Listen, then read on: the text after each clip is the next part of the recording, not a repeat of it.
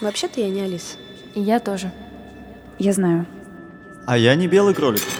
Точнее, я кролик, но я серый. Я знаю. А тебя зовут не Оля. Да, я знаю. Возможно ли установить механизм переноса эпителиальных клеток и образования следов пота на одежде потерпевших? Механизм образования биологических следов не является вопросом, который решает молекулярно-генетическая экспертиза и выходит за рамки компетенции эксперта-генетика. Так себе ответ. За белым кроликом. Драматург Мария Огнева. Режиссер Вика Привалова.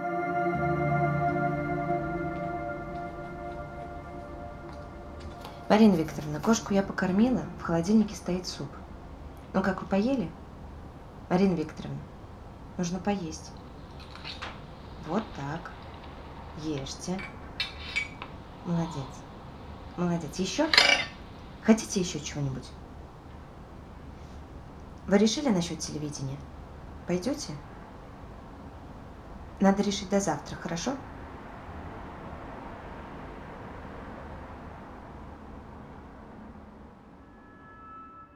Все, что я сейчас буду рассказывать, просто фантазия автора. Потому что белые кролики не разговаривают, а я ведь даже не белый кролик, понимаете? Да. Не знаю, стоит ли рассказывать об этом, если этого на самом деле не было. Стоит. Ну хорошо. Я шел по лесу, Зачем? по своим делам. Могут же у белого кролика быть свои дела, да? Я достал нагрудные часы, и оказалось, что я опаздываю. Стой. Если у тебя были нагрудные часы, значит, ты был в костюме? Конечно. Не голым же идти на прием к королеве. Королеве? Да, я опаздываю на прием к королеве. А можно мы с тобой? Мы тоже хотим к королеве. Так побежали.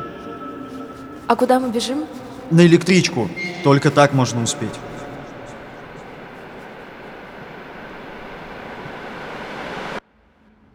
Через неделю мне 30 лет. Я живу в съемной комнате со своим парнем Мишей. Я сценарист, чаще всего пишу сериалы. Ну, Миша программист.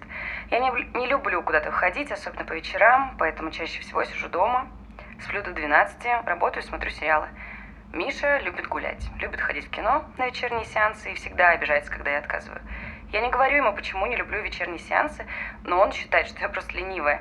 Ну, из-за моей лени жизнь, конечно, проходит мимо меня. Я один раз пыталась ему объяснить, что есть люди, которые действуют и живут, а есть те, кто наблюдает за ними. Ну так вот, я не живу, я просто наблюдаю. Миша сказал, что это, конечно, бред. Ну, и что, видимо, это какая-то защитная реакция на что-то, на страх смерти. Типа, если ты не жил, то и не умрешь. Наверное, Миш прав. Миша вообще очень умный парень. Ну, программист ведь. А еще Миша хочет детей. И много. Я не хочу детей. Совсем. Даже капельку. Даже чуть-чуть. Я не знаю, зачем мне дети. Они мне будут мешать. У меня нет для них денег. Мне нечего им дать. Все, что я знаю и люблю, это алкоголь, сериалы и поспать. Я не знаю, что мне делать. У меня задержка две недели.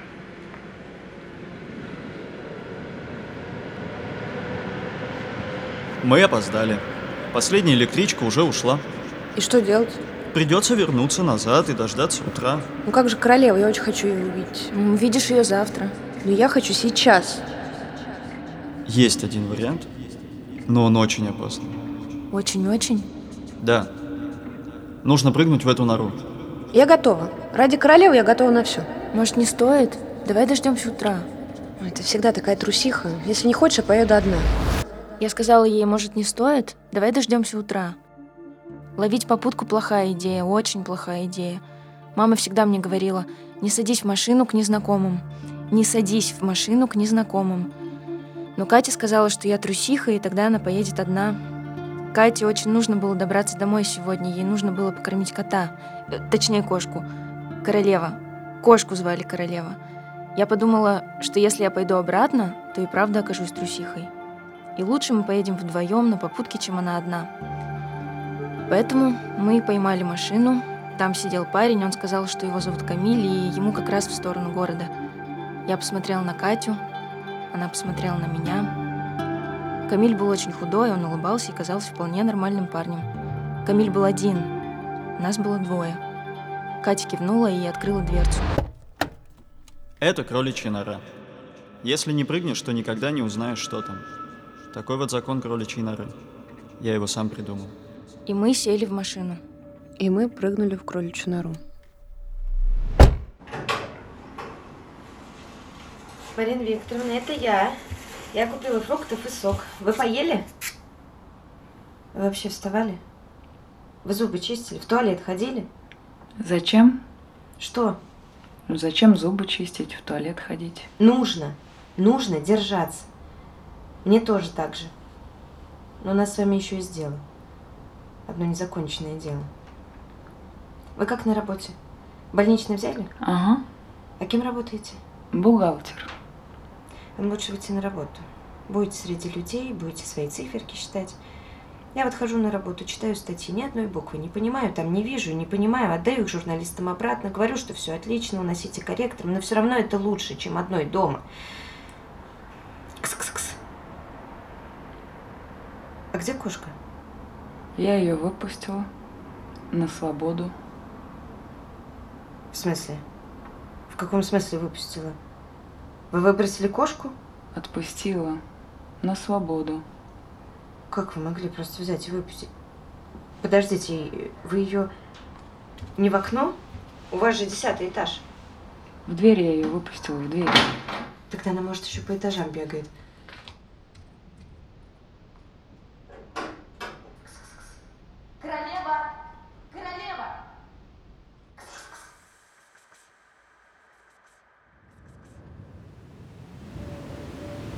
Мы все еще падаем. Да, я знаю. Это я виноват. Нет. Да, это я спешил к королеве, теперь мы падаем. Это я виноват. Я вам рассказал про королеву. А ведь в этом нет ничего интересного. Королева как королева, все ее боятся. Она бы заставила вас красить белые розы в красный цвет или играть в крикет. Я всегда хотела узнать, что такое крикет. Мне кажется, это что-то типа гольфа. Я помню рисунок из старой книжки. Там Алиса играла в крикет с помощью цапли. Это было похоже на гольф. О, у меня в детстве была такая же книжка. Я помню, только это был фламинго. Или цапля. Нет, это был фламинго. Ты просто любишь поспорить. Я? Нет.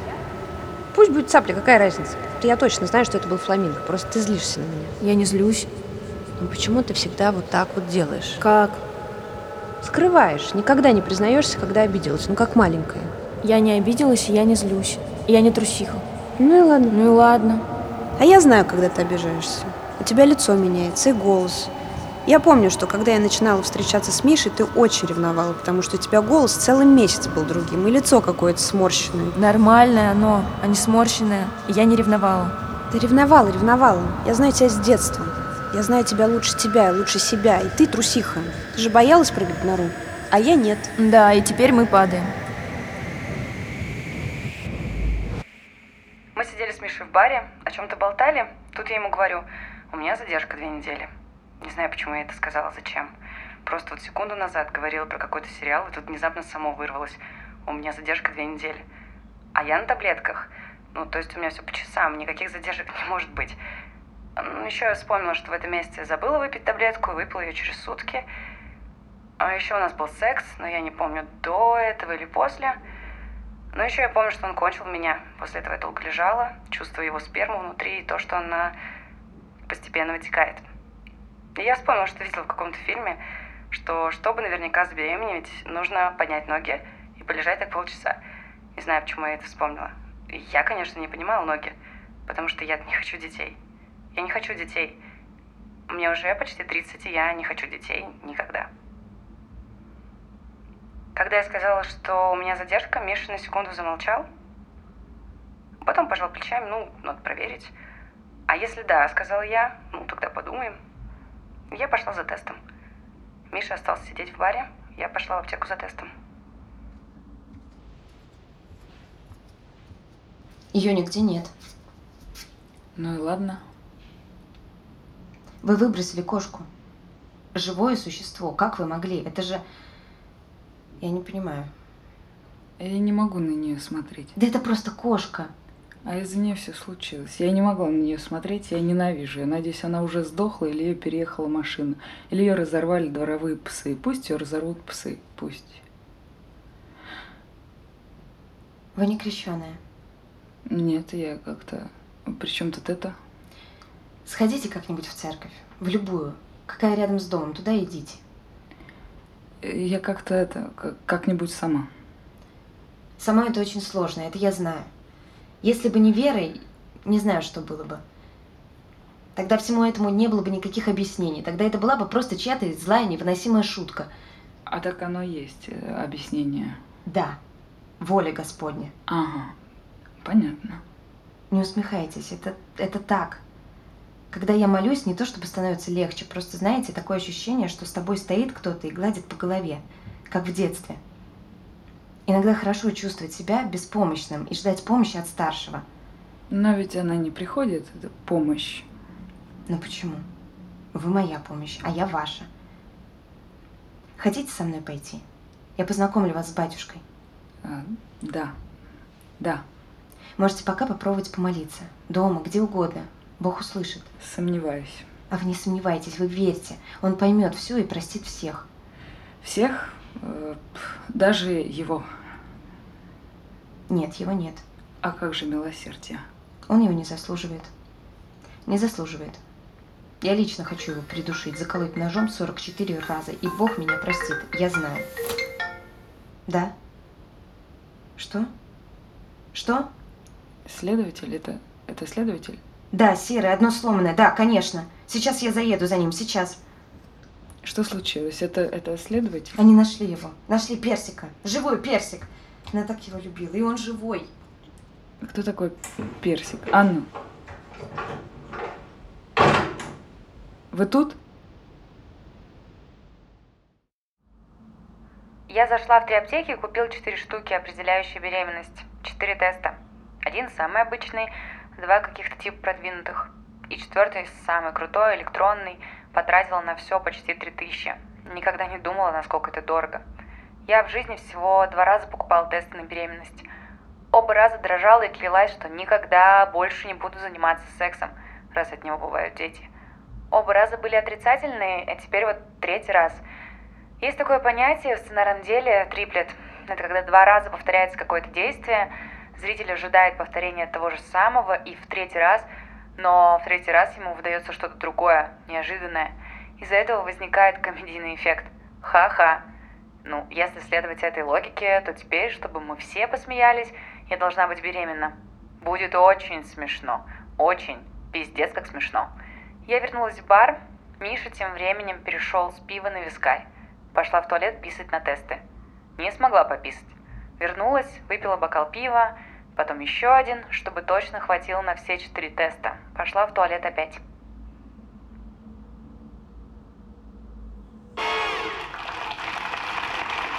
Как бы вы описали характер Алены? А могла бы она сесть в машину к незнакомцам? Нет, нет, Алена была скромной, тихой девочкой. Ну, как говорят, в тихом омуте черти водятся.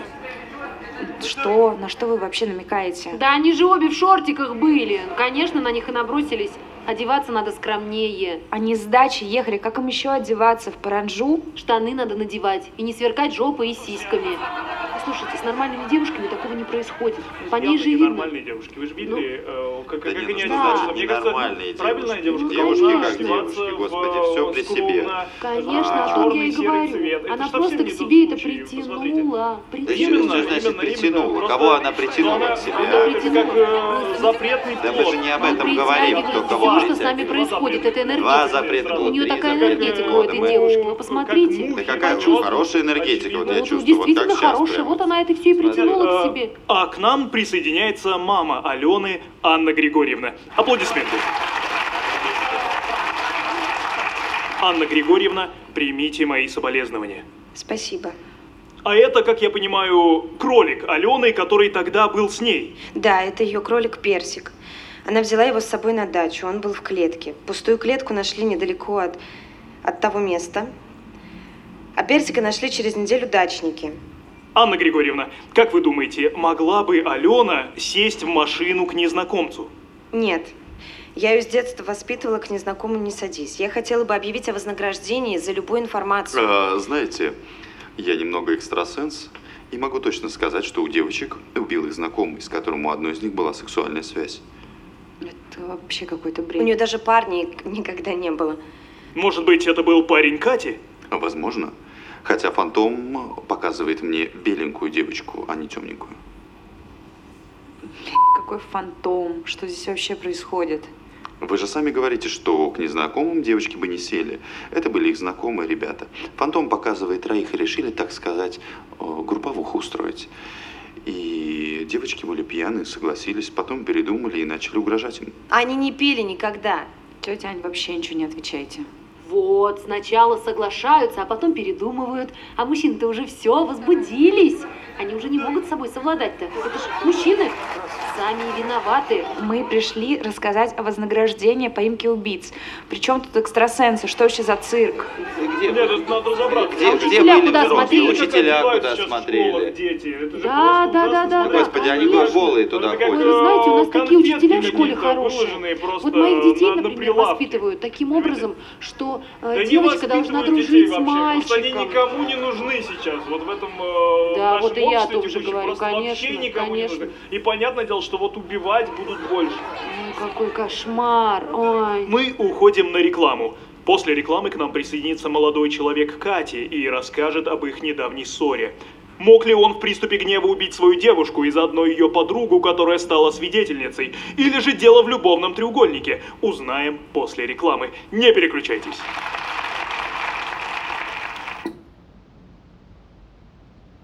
Дальше вообще балаган начался. Миша плакал, Оля плакала, все плакали.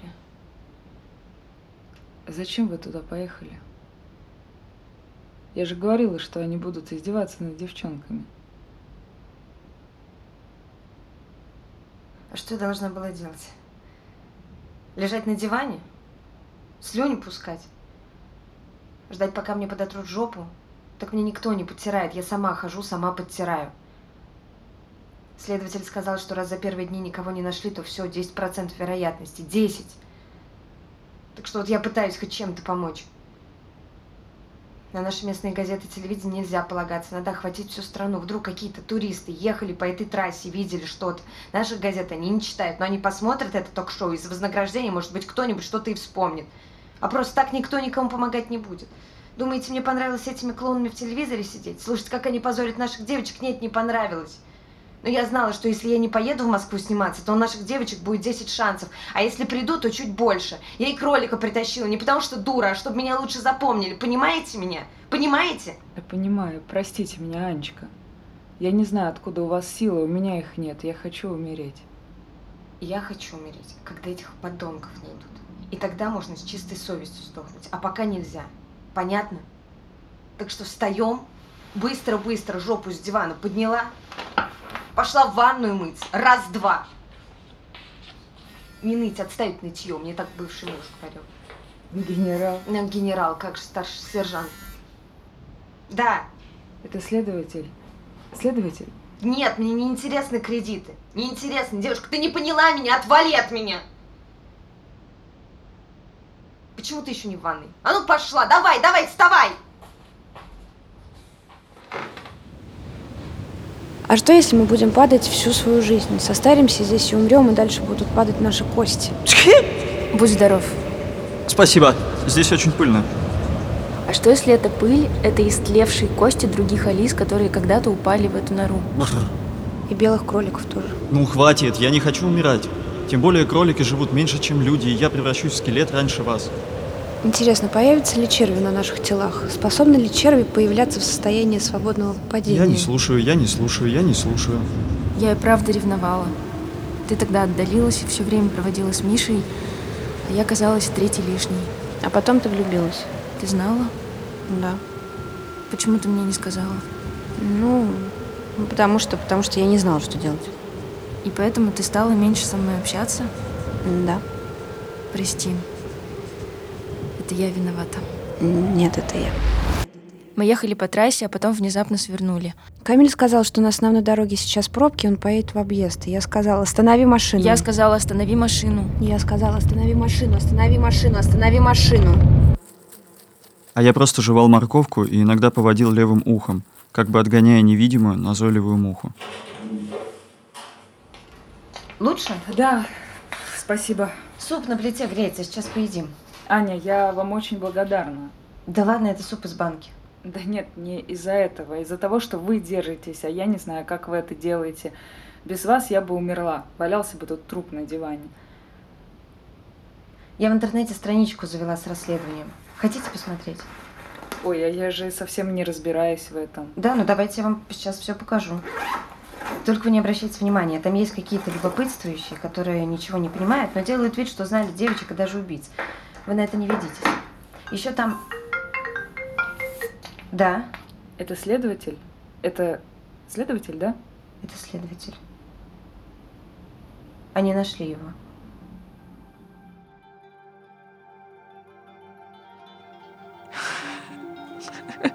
Ты чего?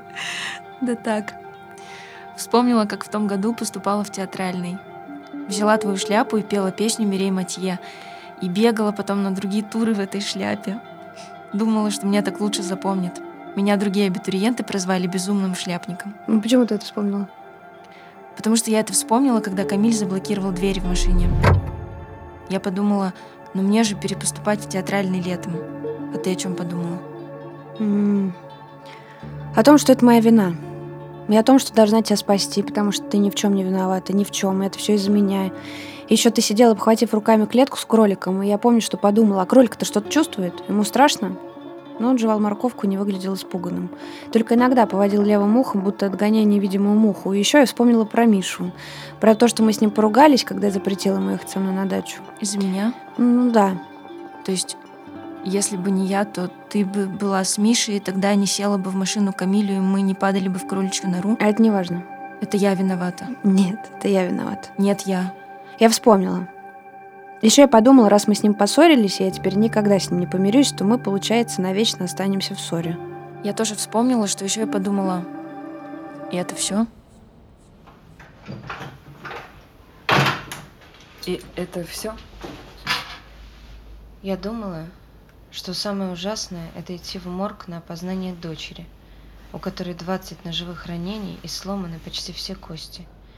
Потом я думала, что самое ужасное – это смотреть запись следственного эксперимента, где убийца твоей дочери показывает, что и как он с ней делал и как переносил труп. Но нет, самое ужасное – это когда убийца твоей дочери меняет мнение, говорит, что невиновен, нанимает дорогого адвоката и выходит на свободу. Мы подадим жалобу. Наймем себе таких же дорогих адвокатов. Я не понимаю, как такое может быть. Я тоже не понимаю. Неужели судья не понимает ничего? Неужели судье тоже заплатили? Нам нужно поменять судью. Нам нужно подать в суд на этого судью. Можно же подать в суд на судью? Или у них неприкосновенность? Я не знаю. Надо, надо поискать в интернете. Как тут, как тут что делается? Куда тут нажимать надо? Как тут все работает? Я пока ужин разогрею. В дверь уже трижды кто-то ломился.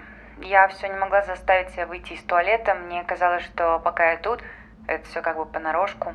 Что все эти четыре теста с плюсиками, которую я засунула как можно глубже в мусорное ведро, что их вообще не существовало никогда. Я точно знала, что я не хочу детей, что я не готова с ними возиться. Все эти вот эти памперсы, тупые детские игры, их идиотские вопросы, почему небо голубое, а я ебу, почему оно голубое. Вечные мультики, это все не мое. А это значит, что я буду делать аборт.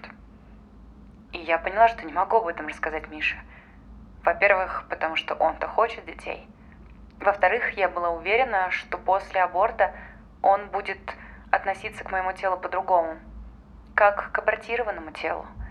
Телу, исторгнувшему из себя что-то живое, как к чему-то, что не выполнило свою функцию – до этого момента я считала себя типа феминисткой, но не такой, которая не бреет подмышки и называет женщину автора авторкой.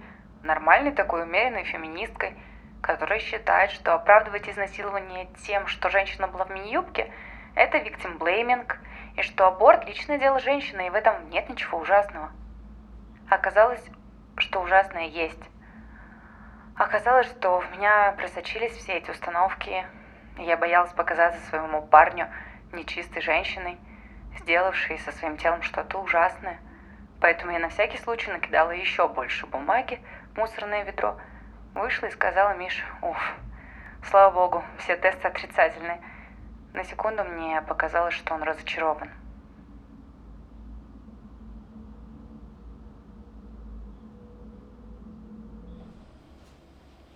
Установлено, что на пряжке исследуемого брючного ремня отсутствуют следообразующие детали, способные причинить повреждения. Следовательно, колотая рана не могла быть причинена деталями пряжки брючного ремня, представ... представленного на экспертизу.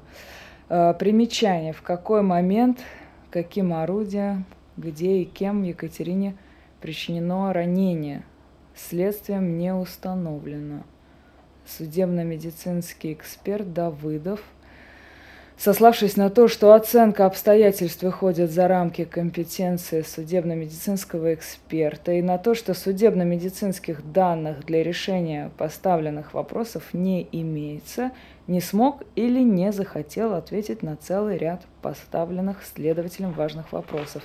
А именно... Ты слушаешь вообще? Да, э, да, может, э, хватит на сегодня? У нас завтра адвокаты. Нужно составить список всех вопросов. Записываешь? Так, а именно, наступила ли смерть на, так, наступила ли смерть на месте обнаружения тел или в другом месте? Каково взаиморасположение потерпевшего и нападавшего в момент причинения каждого из повреждений – Менялось ли их взаиморасположение? Если да, то как? Соответствует ли повреждение тела и одежды? Какова сила ударов воздействий?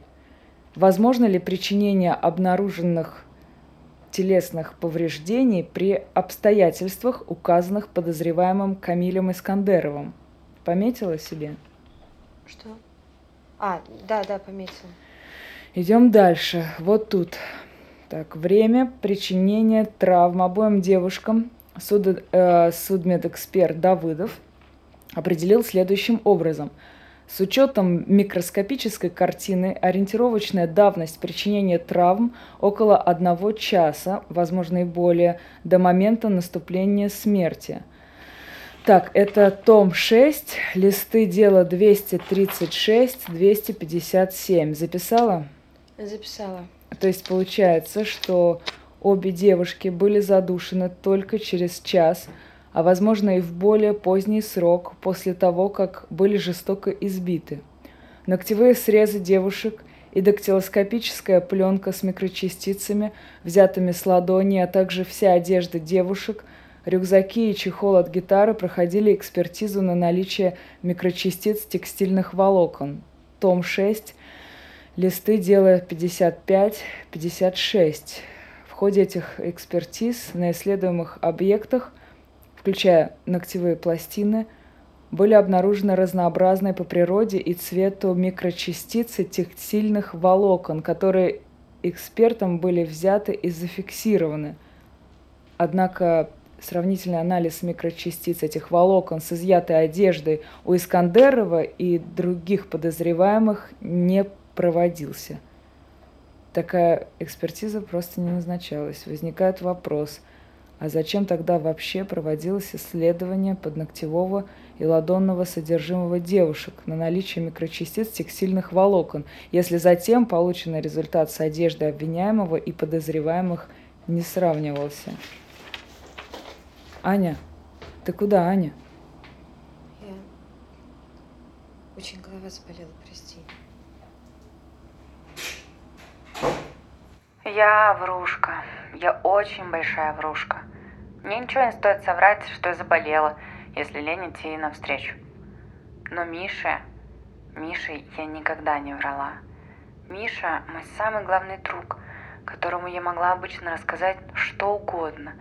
Поэтому вся неделя перед абортом со всеми записями к врачам, анализами тянулась просто бесконечно. Поскорее бы избавиться от этого груза. Поскорее бы.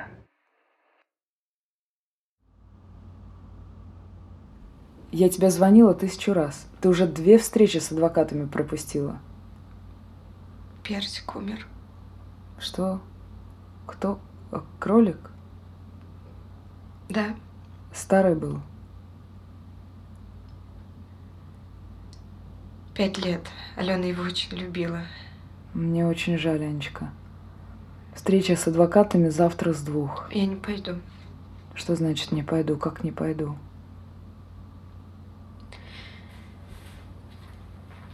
Я вчера убирала в своей комнате и нашла тетрадку с ее стихами. Это ее стихи. Она писала стихи, а я не знала. Это хорошие стихи, я не разбираюсь. Это хорошие стихи. Думаете? Да. А я не разбираюсь. Но они такие грустные. Я не видела никогда в ней этой тоски. Она всегда была милой, хорошей, доброй девочкой. И мне этого хватало. Потом, понятное дело, подростком стала немного закрытой. Но никогда не грустной, ни годом, ни как вот там эти их еще. Я поняла, что очень плохо знала ее в последние годы. Теперь уже поздно. Но посадить этого ублюдка еще не поздно. Не поздно. Вы сами говорили, у нас есть одно дело, а потом можно сдохнуть. Я помню. Ваш боженька нам не поможет. Нам могут помочь только мы сами и хорошие адвокаты. Они пообещали составить жалобу. В результате исследования поверхности объектов в прямом и косо падающем свете визуально и с помощью лупы при четырехкратном кратном увеличении видимых следов пальцев рук не обнаружено. В связи с указанной в постановлении необходимостью проведения биологического и молекулярно-генетического исследования выявление, выявление следов рук другими методами физическими, химическими не проводилось. Мы пишем, что, исходя из этого, можно констатировать, что ни один из 20 предметов, отправленных на дактилоскопическую экспертизу, включая гитару и телефон Екатерины, кошелек и клетку для кролика Алены, пластиковые бутылки из-под воды Бонаква и Шишкин лес, а также денежные купюры достоинством 50 и 100 рублей каким-либо серьезным исследованиям не подвергались. Хотите, я зачитаю вам ее стихотворение? Наконец-то. Где мы? Машина остановилась. К этому времени почти стемнело, поэтому я видела только темные силуэты деревьев. Алена сжалась и заплакала. Кролик в клетке начал нервно дергаться, будто хотел бом выбить дверцу. Камиль повернулся к Алене и вырвал у нее из рук клетку. Я сказала ему, делай со мной что хочешь, а Алену отпусти. Съешь меня. А я сказала ему, делай со мной что хочешь, а Катю отпусти. Выпей меня. Делай со мной что хочешь, а Алену отпусти. Он пообещал, что так и будет. Делай со мной что хочешь, а Катю отпусти. Он пообещал, что так и будет. И вот мы здесь. Давайте пить чай. Скоро придет Оля.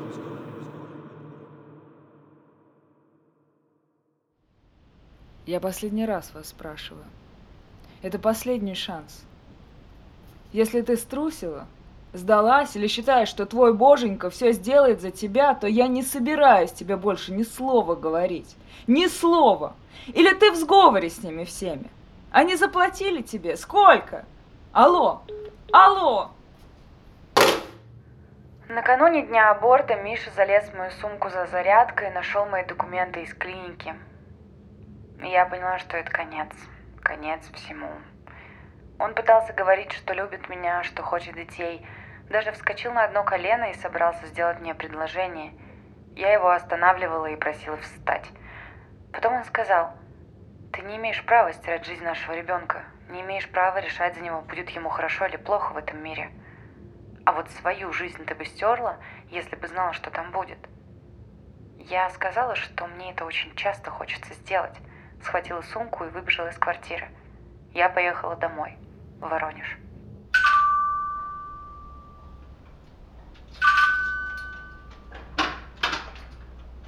Здрасте, тетя Марину узнаете? Таня? Оля. Я была подружкой Алены и немного знала Катю.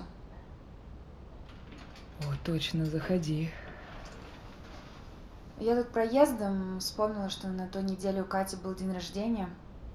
Никто уже не вспоминает. Раньше ее друзья писали, а теперь никто. Все ее предали, никому она не нужна. Неправда. Я постоянно о них думаю. Постоянно. Расследованием занимаюсь только я, никто мне не помогает. Расследованием. Сейчас покажу. У меня есть сайт и группа ВКонтакте. В группе 832 участника. Правда, все равно никто ничего не делает. Но все равно. Вот, смотри. Это страничка про наших адвокатов, которым дали взятку родственники убийц. Это про судей, которым дали взятку, чтобы они его выпустили. Это про девочек. Тут только фотографии Кати.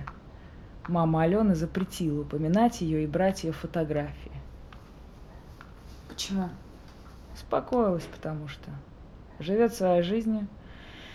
Не хочет, чтобы ей напоминали про дочку. Считает, раз его оправдали, а другого не нашли, то можно жить дальше. А она еще в Воронеже живет. Я пыталась позвонить, но телефон недоступен. Переехала. На юг. Море, солнце, наслаждается жизнью. Ой, сейчас покажу тебе ее страничку. Она вот вчера, смотри, что выложила. Фото котенка. Да, смешная картиночка. Ей весело, понимаешь? Веселится, пока убийца и насильник ее дочери гуляет на свободе. Бросила могилу дочери, лежит на пляжу. Она успокоилась. А тут вот смотри, что выложила. Икона и молитва. Богу она молится. Лежит на пляжу и молится. Я спрашивала следователя, возможно ли установить механизм переноса эпителиальных клеток и образования следов пота на одежде потерпевших. А знаешь, что он ответил? А механизм образования биологических следов не является вопросом, который решает молекулярно-генетическая экспертиза и выходит за рамки компетенции эксперта-генетика. Так себе ответ, понимаешь? Ну да. А телефона тети Ани у вас нет? Она поменяла телефон. Страничку новую сделала. Думала, я ее не найду. А я теперь во всем этом подкована. Нашла ее быстро. Понятно. Ну, ладно, у меня скоро поезд. На прощание тетя Марина несколько раз попросила меня подписаться на ее страничке. Подпишись. На мою, с расследованием.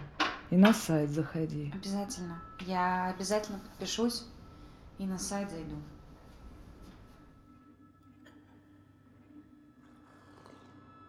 Три года назад я работала в одной сценарной компании, пыталась писать комедии, точнее, пыталась казаться комедиографом. Наш продюсер считал, что настоящий комедиограф должен уметь шутить над чем угодно, поэтому регулярно шутил про Холокост и мою неудачную личную жизнь. Это была моя первая работа в качестве сценариста. Я боялась ее потерять и остаться ни с чем в Москве, в которую я только что приехала из Воронежа. Поэтому я смеялась. Не знаю, чем руководствовались мои коллеги, но они тоже смеялись. Однажды разговор зашел про маньяков, и я, не знаю зачем, сказала, что у меня была знакомая девочка, которую вместе с подругой изнасиловали и убили в лесу. Продюсер секунду подумал и придумал про это шутку. К счастью, я ее не помню. Я не смеялась. Наверное, я очень плохой комедиограф, раз не могу смеяться над чем угодно. Я потом еще где-то полгода там работала. Теперь мой парень очень любит шутки про негров и Холокост – но я над ними уже не смеюсь. Хорошая история. Его, кстати, тоже Миша зовут. Как твоего парня, помнишь? Да. Твой Миша мне часто звонил после, ну, после всего этого. Плакал в трубку, спрашивал, верю ли я, что это не он. На него же дело завели, считали его одним из главных подозреваемых, он даже вешаться хотел. Потом улик на него не нашли – Дело закрыли. Потом он уехал в другой город, потому что в Воронеже все равно на него все косились. Я хотела спросить вас, это же не он сделал? А ты как думаешь? Нет, он не мог. Он очень любил тебя. Это не он, да? А, а кто это был? Это был тот, кто признался, а потом передумал? Хочешь еще чаю? На самом деле я хотела сказать не это. Я хотела у вас спросить, было ли вам очень больно и очень страшно? Я понимаю, что было, но я не понимаю, насколько. Я не могу этого представить. Я пытаюсь, но не могу. И там, где вы сейчас, вам по-прежнему больно и страшно. Или вы просто растворились в самый страшный момент, замолкнув на середине своего крика, и вас больше нет совсем-совсем. Или вы забыли обо всем и сидите на облачке, свесив ноги, и смотрите на нас, ни о чем не жалея. Или сидите за длинным столом в лесу и пьете чай. Встретитесь ли вы там когда-нибудь со своими мамами? Снится ли вам кролик Персик, который видел, что с вами было? И снитесь ли вы ему? Помнит ли он что-нибудь о той ночи? Я так боюсь, что умру так же страшно, как вы. Или если есть другая жизнь, то в другой жизни я умру так же, как вы. Или что я рожу дочку, и она умрет так же страшно, как вы. Зачем рожать, если ребенок может умереть вот так страшно, если всю жизнь ты будешь трястись над ним и думать, а моя дочь будет счастливо жить? Она не умрет страшной смерти с переломанными ребрами, увидев перед этим, как убивают ее подругу. Ее не украдут в возрасте шести лет и не будут держать в подвале до сорока.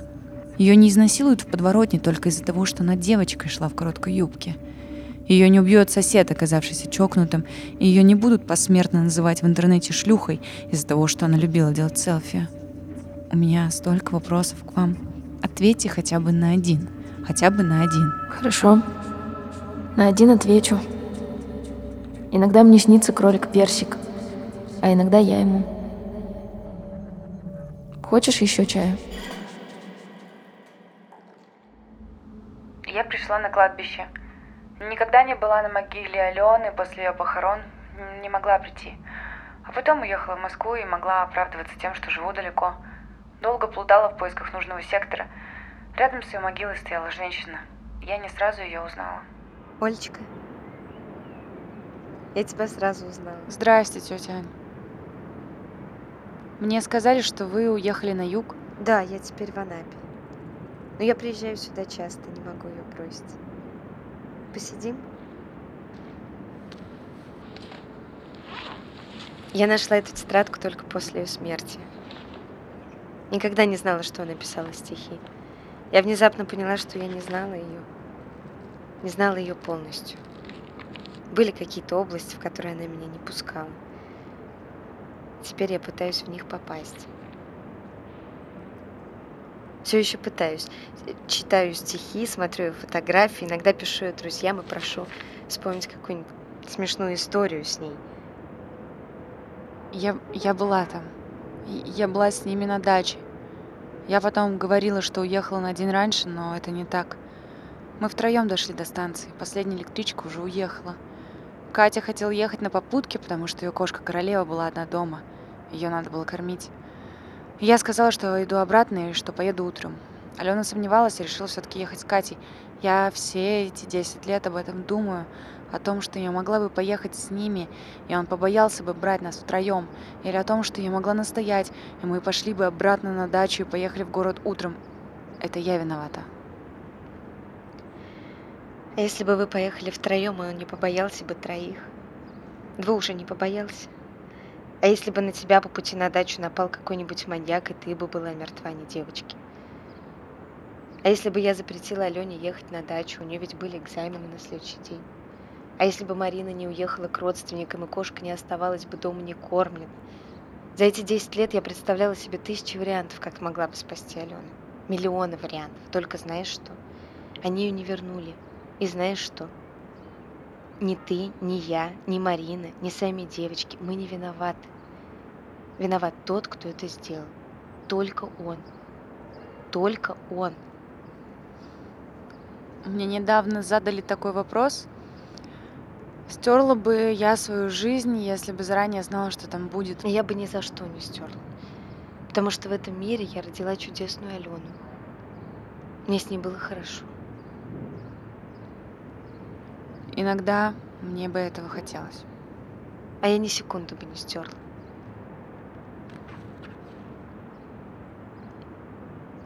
Хочешь, прочту стихотворение Алены? Это мое самое любимое. У нее в тетрадке нашла. Глупое сердце, не бейся. Все мы обмануты счастьем. Нищий лишь просит участия. Глупое сердце, не бейся. Глупое сердце, Месяцы не бейся. желтые чары льют по каштанам в Месяцы желтые чары Лали, склонясь на шальвары, я под щедрою укроюсь. Лали, Глупое сердце, не бейся. Я Все мы порою как дети. Часто смеемся и плачем. Выпали нам на свете радости и неудачи. Глупое сердце, не бейся. Многие видел я страны, счастье искал повсюду. Только удел желанный, больше искать не буду. Глупое сердце, не бейся. Жизнь не совсем обманула. Новой напьемся силой. Сердце, ты хоть бы заснула здесь, на коленях у милой. Жизнь не совсем обманула. Может, и нас отметит рок, что течет лавиной, и на любовь ответит песню соловьиной. Глупое сердце, не бейся.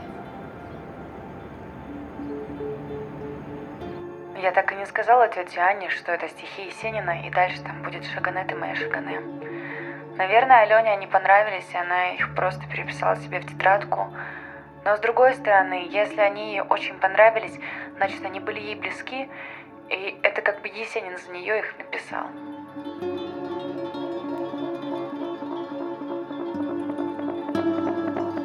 Катя, мне кажется, тебе нужно назвать дочку Катей. Мою честь. А вторую Аленой. Это кроличья нора. Если не прыгнешь, то никогда не узнаешь, что там. Такой вот закон кроличьей норы. Я его сам придумал. И я в нее прыгнула.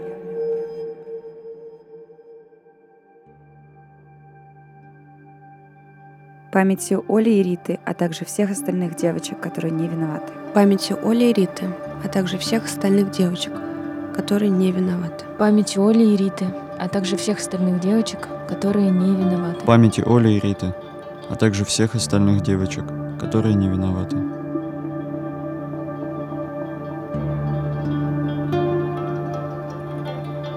За белым кроликом. Драматург Мария Огнева. Режиссер Вика Привалова.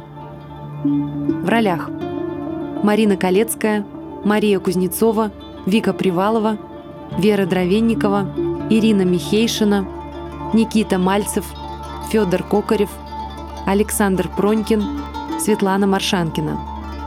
Звукорежиссер и композитор Федор Балашов.